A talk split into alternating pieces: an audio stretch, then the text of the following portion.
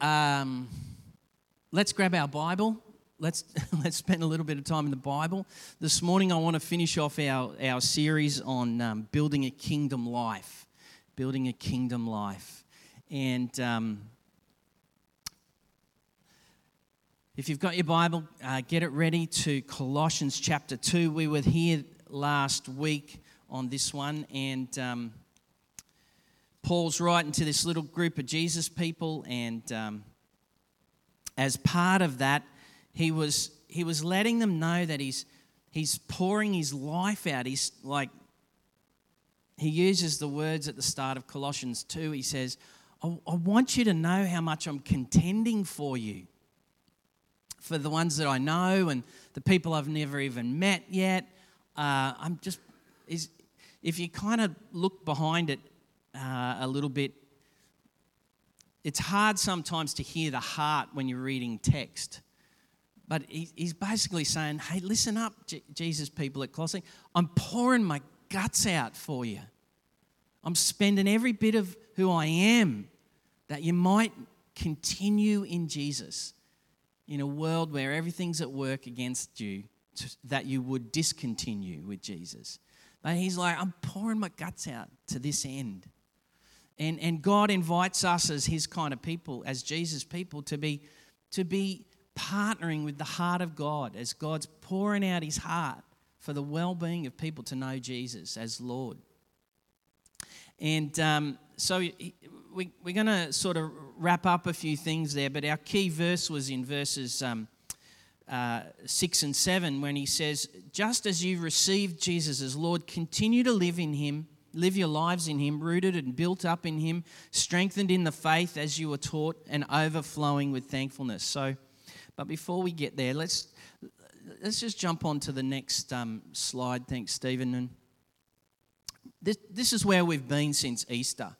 You know, sometimes it's it's important just to go back a little bit just to see the conversation thread that the God's been having with us and um, and inviting us into.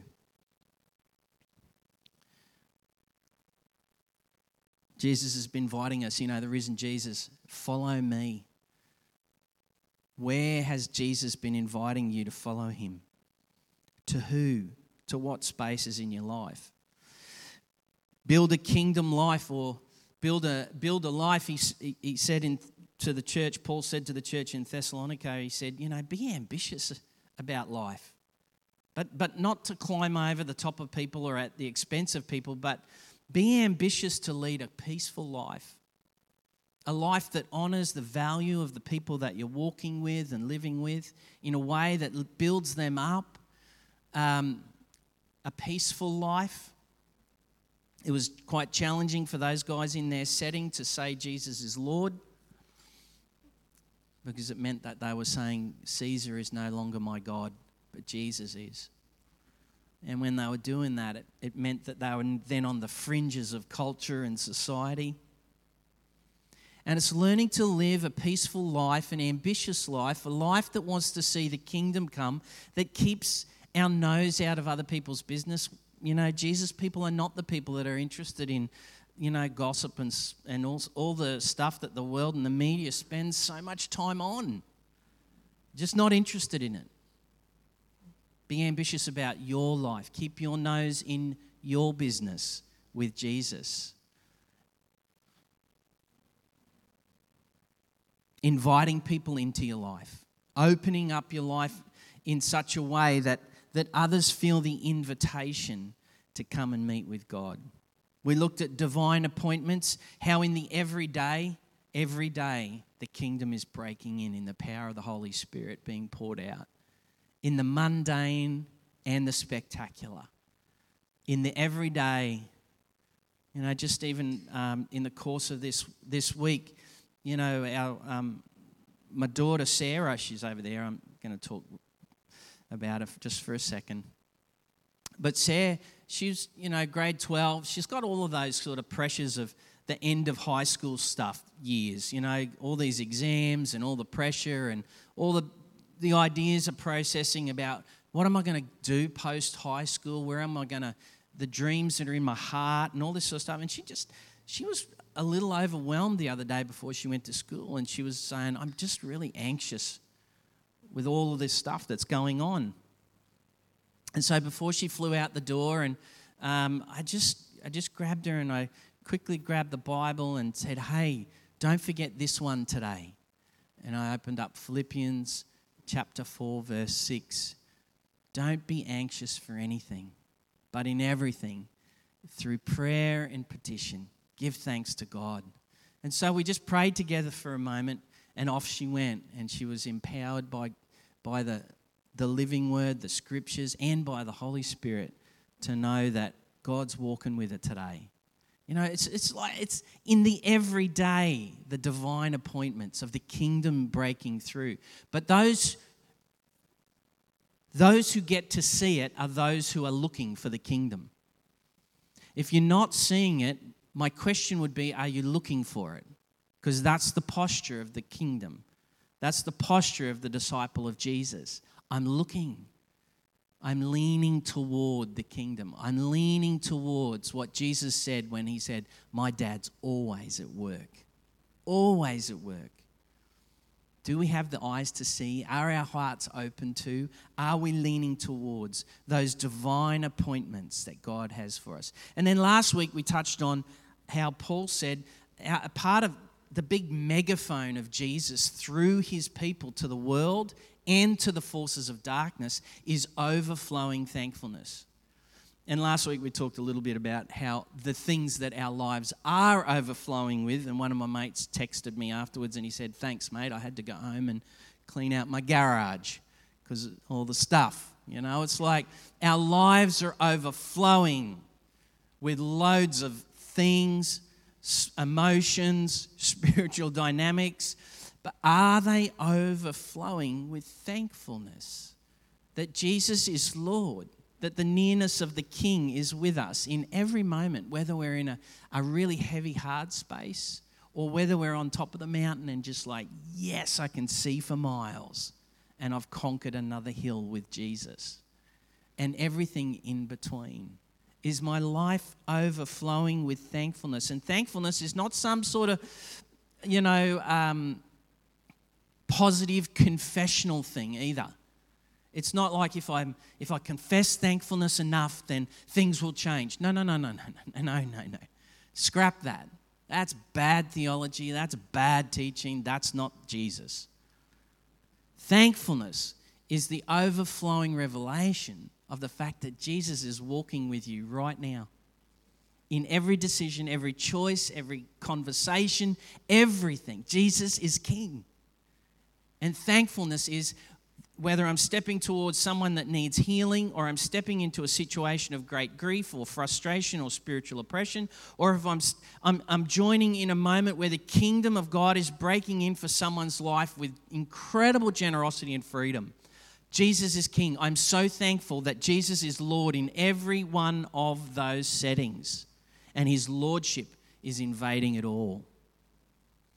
We asked the question, you know, last week where uh, Paul says there, um, you know, continue to live your lives in Him. And we, we touched on the fact that in the journey of the Christian life, there's many people who actually choose at points of pain, difficulty, suffering, they choose to disconnect and discontinue with Jesus and His people. It's a heartbreaker. It's a heartbreaker. But that's part of the journey that we, as His people, need to continue to walk through. Hey, let's jump on. So, and t- today I want to just pick up on this little phrase that Paul uses in that scripture where he says, you know, uh, continue to live your lives in Him, rooted and built up in Him, strengthened in the faith as you were taught. That's the little hinge point that we're going to finish this series on. As you were taught we're going to finish on. So, Colossians 2 1 to 14. I'm just going to read um, these first seven verses this morning, though. I want you to know how hard I'm contending for you and for those in Laodicea and for all those who've not met me personally. My goal is that they might be encouraged in heart and united in love so that they may have the full riches of complete understanding in order that they may know the mystery of God namely Jesus, in whom are hidden all the treasures of wisdom and knowledge. And I tell you this so that no one will deceive you by fine sounding arguments. For though I'm absent from you in the body, I'm present with you in spirit and delight to see how disciplined you are and how firm your faith in Christ is. So then, just as you received Christ Jesus as Lord, continue to live your lives in Him, rooted and built up in Him, strengthened in the faith as you were taught, and overflowing with thankfulness. Actually, I will go on to the next one. Thanks, Stephen. It's such a great scripture. See to it that no one takes you captive through hollow and deceptive philosophy, which depends on human tradition and the elemental spiritual forces of this world rather than on Jesus. Man, I, I could do a whole thing on that just this morning. Those two things, the philosophy of, these, of this world, which might sound like high, high level intelligent stuff, but it's not. It's all those little boiled down little throwaway terms that people live their life by. Ah, oh, such is life. What do you mean by that? Such is life. Who's, who's authoring your life? What do you, what do you understand life to be? Paul's saying, such is life. If it depends on anything other than on Jesus, it ain't life. It's that simple for Paul. He's met the living Jesus, even as you have. Don't depend on those human traditions or those elemental spiritual forces. In other words, we're living in a, a, a, a, very alive spiritual contest. For in Jesus, all the fullness of deity lives in bodily form, and in Christ, you've been brought to fullness. Do you hear that? In the one sentence, Paul's on about something. What? Fullness, a full life. The bit we're touching on this morning is an overflowing life not a half empty life, not a drained life, not an, not, not an atrophied life, a full and overflowing life.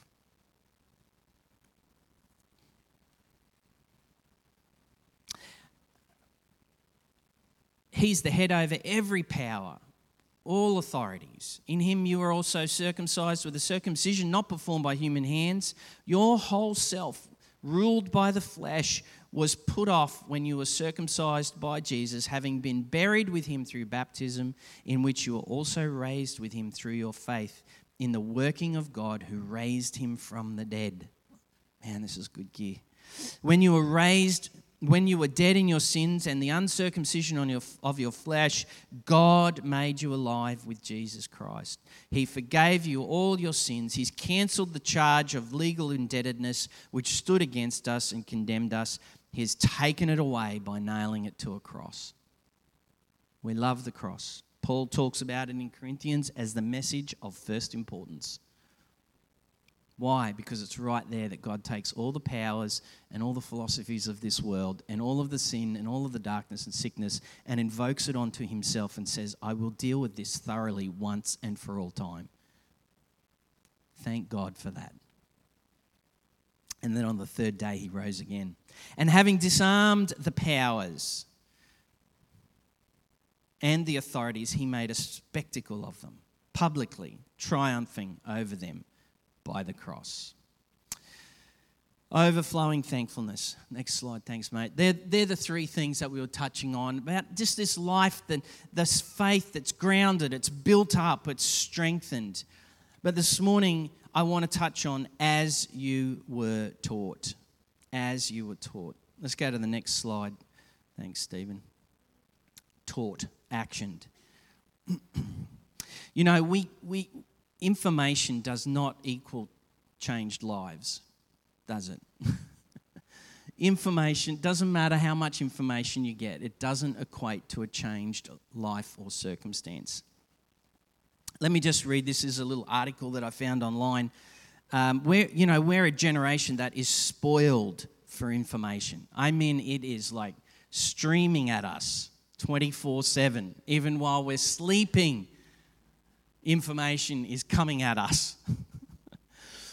I found this um, article and it says the study was conducted by the researchers at the University of California in San Diego under Roger Bohn, according to the British Times of London and the Telegraph.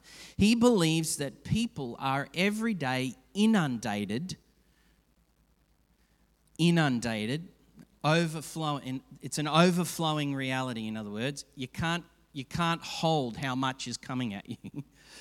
he says, inundated with the equivalent of about 34 gigabytes of information.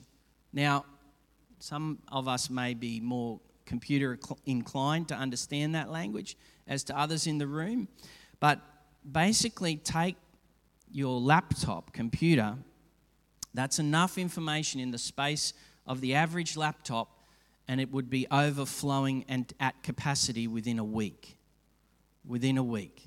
That's the av- just sort of the average. In other words, what he's saying is through your mobile phone, through the internet, through electronic mail, television, radio, newspaper, books, and more, all your socials, people receive about. Now, this, and the other thing is, this article was done before, before the invention of, um, of TikTok and a few other platforms that are like scaled up on top of this now, time and time and time again. So just, this was done before that. People receive about 105,000 words or 23 words per second in a half day, in 12 hours. So every, just every second, you are being streamed with information at breaking it down 23 words every second. I can't I can't take it all in. I'm overflowing for the amount of information that's coming at me. Although people cannot really read these 105,000 words each day, this is a real number estimated to be reaching human eyes and ears. After adding pictures, videos, games, etc., we reach this volume of 34 gigabytes of information every day on average you feel like you're just overwhelmed with information coming at you? That's our context. Overflowing information. And all for all of that information, for all of that information that's coming out and it's coming to us, how much of it is actually transforming our life? How much of it is actually being taken on board and transforming our life. You see, information doesn't equal changed lives. What it does is, is this study tells us that information gives us overflowing lives of information, not necessarily transformation. And this is something that Paul is poking at when he's talking to Jesus' people. He's saying, Hey, you guys have got a lot of information. I've taught you this. Put it into play. Take what you have heard, take what you have experienced of Jesus, take what you have seen modeled and taught to you, hearing, doing, applying. He says, put it into play, action it. If you want to see transformation, you don't swallow a pill, you partner with God in what He's doing to see your life come alive to Him. And that's a, that's that's a, a really important thing, because the moment someone comes up to me and says, oh, "I'm just not being fed," gosh, I've heard that over the years in all parts of the body of Christ. No, this church doesn't feed you enough. There's a disconnection in that statement where people are actually choosing to go, I just want more information, rather than applying and partnering with God in the very life transforming information that's been given to them but is yet to be engaged and applied. Hello? See, Jesus people, Paul's saying, hey, Jesus people, put it into play.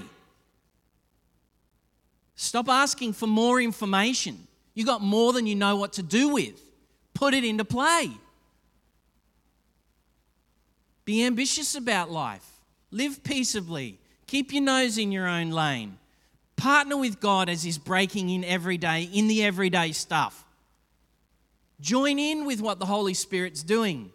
And let the overwhelming megaphone of that be the thankfulness that Jesus is Lord wherever you're walking every day. It's not a pill, it's not a moment, it's not an event, it's a life lived with the living Jesus that sees the kingdom come.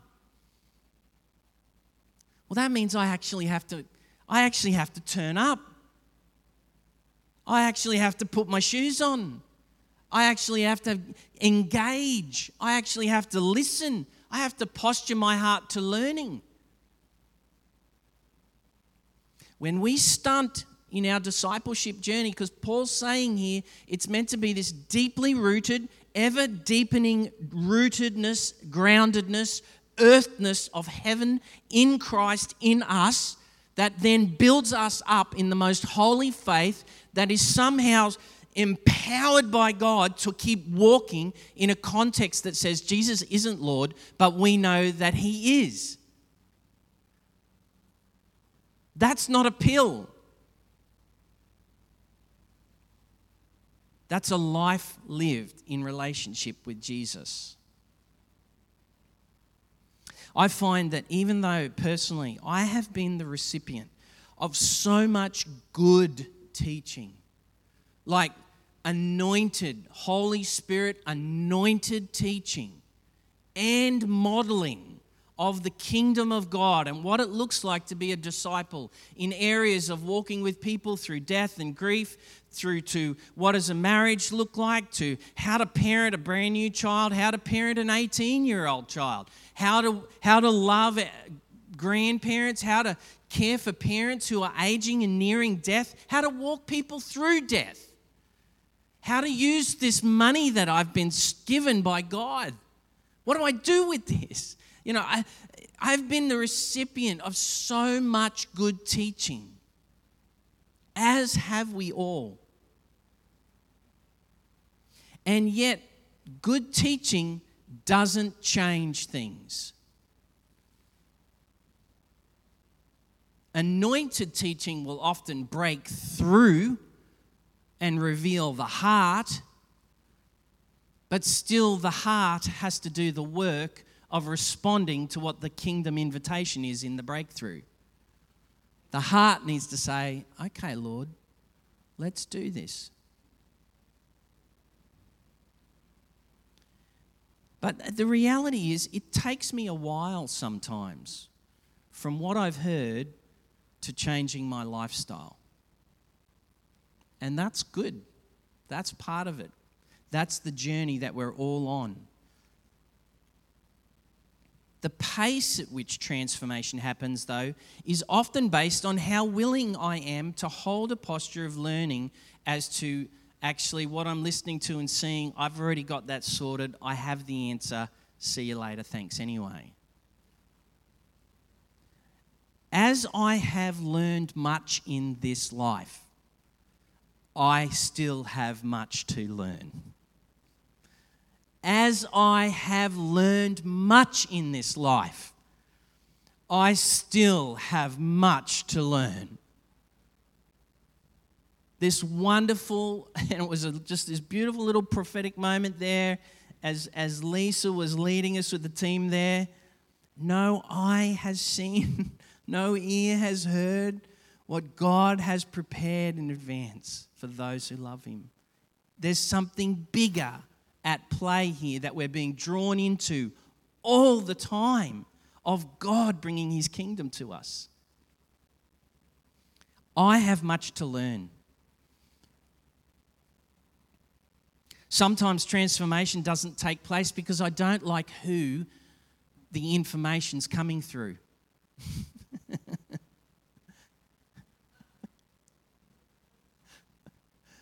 I don't know. I don't know if I'm alone in that one. But sometimes I just don't like who the information's coming through. I have a hard time getting past the wrapper. I have a hard time getting past what I think I know about that person and welcoming what it is God's actually trying to say to me and invite me into. Sometimes transformation uh, from, from hearing and living is because I have a hard time through whom the teaching's coming. But Paul goes after this in his letter and he reminds them that a significant part of the journey is putting into play what we've been taught. So, the next thing, though, is I want to ask us this question. If we've been taught a lot of stuff over the years as followers of Jesus, are we still teachable?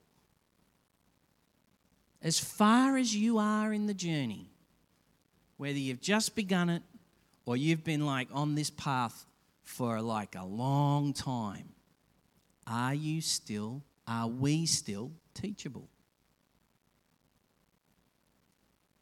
For all the overload of information that's coming at us,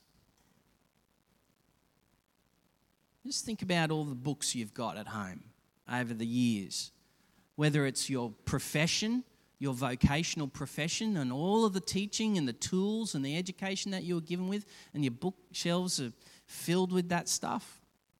Whether it's all of the, the God books that you've bought along the way because you listened to a speaker and you went, I've got to get that book. It may no, no longer be in your house, it might be boxed up and shoved into dusty old boxes in, sitting in the garage.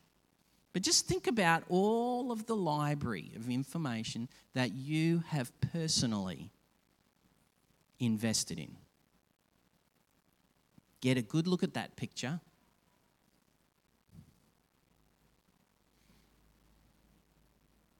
Mountains of information, good teaching.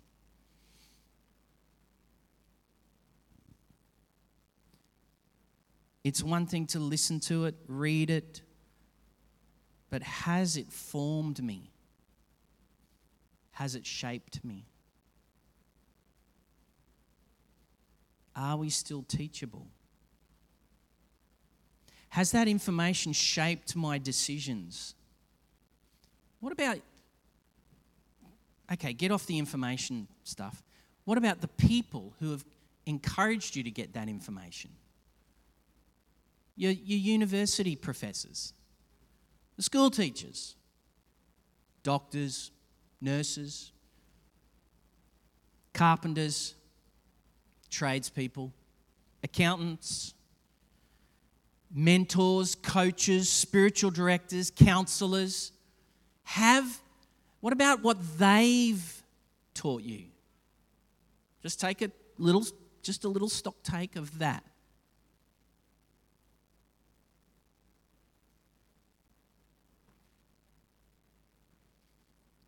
What have you learned from them? And have you put it into play because it's shaped your life? Sometimes putting things into play is when the shaping occurs. But for Paul, there's a significant key here that if we want to see our lives deeply rooted, built up, and stronger in Jesus, he's saying, put into play what I've taught you. He even uses statements like this in 1 Corinthians 11. He says, He's bold enough to say, Follow me as I follow the example of Jesus. That's a pretty bold, eh? In other words, hang around me and we'll do what Jesus does. Yet I wonder if, for all of the teaching, all of the modeling, all of the impartational moments, all of the encounters, and all of that, I wonder if it still somehow exposes in us, in our resistance to formation by Jesus, it's falling on deaf ears, closed minds, and hard hearts. Dear God, help us if it has. Isaiah, I think, when he was talking to the people of God in, and they were in the, situation of um, living in um, exile and under oppression, and, and Isaiah, he, he's, he's like talking to these guys um, the heart of God. And in Isaiah 29 13, through Isaiah, the heart of God said this You know, these people, Anyway, these people, they come near to me with their mouth. They honor me with their lips. In other words, when they're doing the God thing, they know what to say and the right thing to say and how to say it. but their hearts, they're far from me. What are the experiences that we've walked through where we have distanced our heart from God and His heart? Where are the moments where we've shut our heart down, where we've said, just not going there, just too hard, you surely can't be asking me to do this? You see, God's after the heart. So when Paul's saying put it into play, he's saying put your heart within proximity to God's heart. Well, how do you do that? Well, you get, you get engaged with what the heart of God does and is doing in the world. If you want your heart to be like his heart, join in with what Jesus said the Father is already doing. Are our hearts teachable? Or, or are there little moments where in our uh, you know, invitations from Jesus every day, we've said no. And at which point Paul would be saying, well, that's, you're unteachable. You're unteachable. Put into practice what you've been taught. Sorry, mate. The next one is it was about proximity to heart, heart to heart. What's the proximity of your heart? How would you best describe that to God's heart today? How would you best describe that? What words would you use to describe that? What pictures? Heart to heart. You see, God's not interested in all the talk. There's plenty of information and all the talk that's streaming. What He wants to know is where's your heart in regards to my heart? What's the proximity? You see, Jesus' message, when he busts onto the scene as the heart of God, he says in Mark chapter 1 15, he says, Good news, folks, the kingdom of God is at hand. In other words, he's saying the proximity of everything that we've ever hoped for is about this far away from any human being at any given point in time, and it's within reach, can touch the kingdom of God. The heart is the heart of God is revealed in Jesus, that close to anybody and everybody on planet Earth all of the time. Where's your heart? Last thing I want to touch on this morning is, is uh, that I think flows out of what Paul's talking about here is giving this stuff away. Giving this stuff away. A life of thankfulness looks like giving this stuff away. You see, on the one hand, Paul's saying you're a good student if you're putting, if you're partnering with God, but at the same time, he says you're not only a student, you're a teacher at the same time. Often, you know, because of our culture and context we live in, it's all about who's got the credentials, who's got the gold card, who's got the this, that, and the everything else to be able to do things. And I, you know, it's, it's, it's a pretty busy situation most of us are living in with regards to that. But Paul here is inviting Jesus' people to take all of that information that they have received and then somehow, even before you feel like you're able to teach that to someone else, put it into play. And as you're putting it into play, you're inviting others to join you in it. The other week, we had this great little moment where the Holy Spirit was ministering to people here up the front, and um, there was all sorts of uh, people here for healing, and the power of the Holy Spirit was really manifesting hard on a particular few people. And so I just grabbed all of the Jive Up crew who just were happening to walk in the door as we were starting to do this, and all these young guys and all these young girls who are at this stage, very impressionable stage of life. And in this moment, in that moment, I'm like, I don't know how to teach this other than God's doing this. Come and join into this. And let's figure this out together. And as we did this, these young guys who were dressed in their football uniforms because they were about to go from this moment to a rugby league field in their everyday life, which was awesome, they, they experienced what it was like to put their hand on someone where the power of God was manifesting and bringing healing. And, I, and I, so I just took a moment. I said to the guys, What's going on? What do you think about that? Can you feel that? Are you aware of what's happening there? And I'm only one page in front. like a good teacher is. Just one page in front. Corey's giggling because he knows he's a great teacher. One page in front. But it's taking what we have been given and intentionally giving it away. You see, you're a student and you're a teacher all at the same time. So it's okay to understand okay, I'm gaining information because I might need this and it's going to transform my life. It's going to set me free. It's going to make me more like a follower of Jesus that I long to be. I'm going to give my heart to that journey. But the other side of the coin to that is that heart journey and, and, and experience of being formed by Jesus is not just for you. It's for all of the people that are around you. So, my question is who are you teaching? Oh, I'm not a teacher. I'm not a good teacher. No, no, don't. I'm not. Shh to all of that. Just shh. I'm a failure at this. I'm a fa- no. Shh. I'm a failed parent. I've a failed marriage. I've failed financially. I've failed. You know, the enemy. He will just line that stuff up and just shoot it at you all day.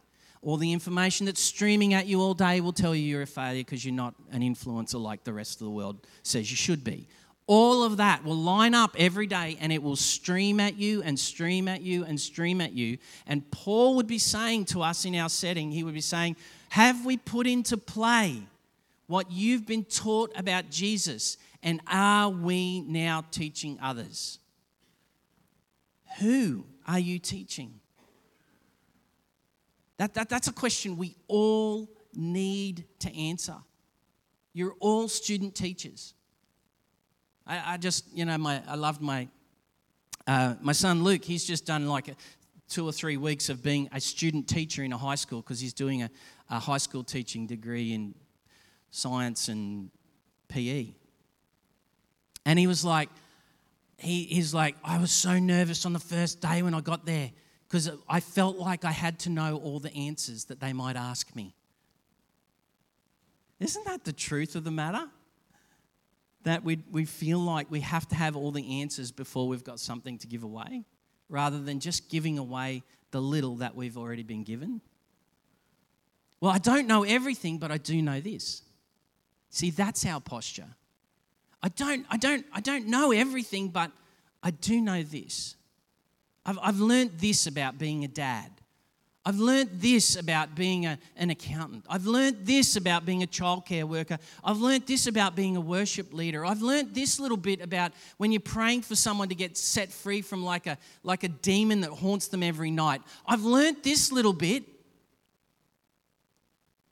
I don't know all of it, but I've learnt this. Are you giving away the bit that we've already been given? You want to see the kingdom come? student teachers? Who am I learning from? Where am I applying what I've been taught? And who am I showing what I've been what I have learned? They're the three big questions to take away today, all right? Who am I learning from? Hopefully it's from King Jesus. Where am I applying what King Jesus has taught me? And who am I showing what I've learned in the way I'm living my life? They're the big questions.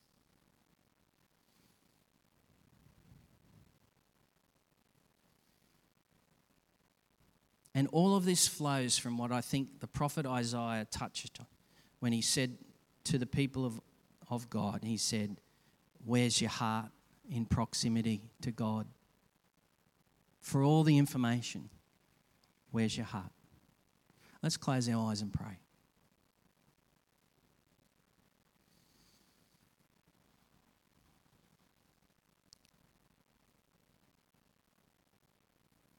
When we see you, Jesus, we see the Father's heart.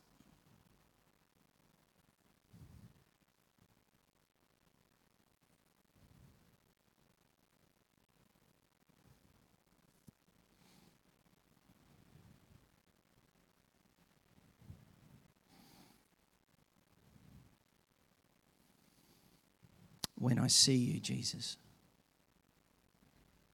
I see the Father's heart. I see God's heart.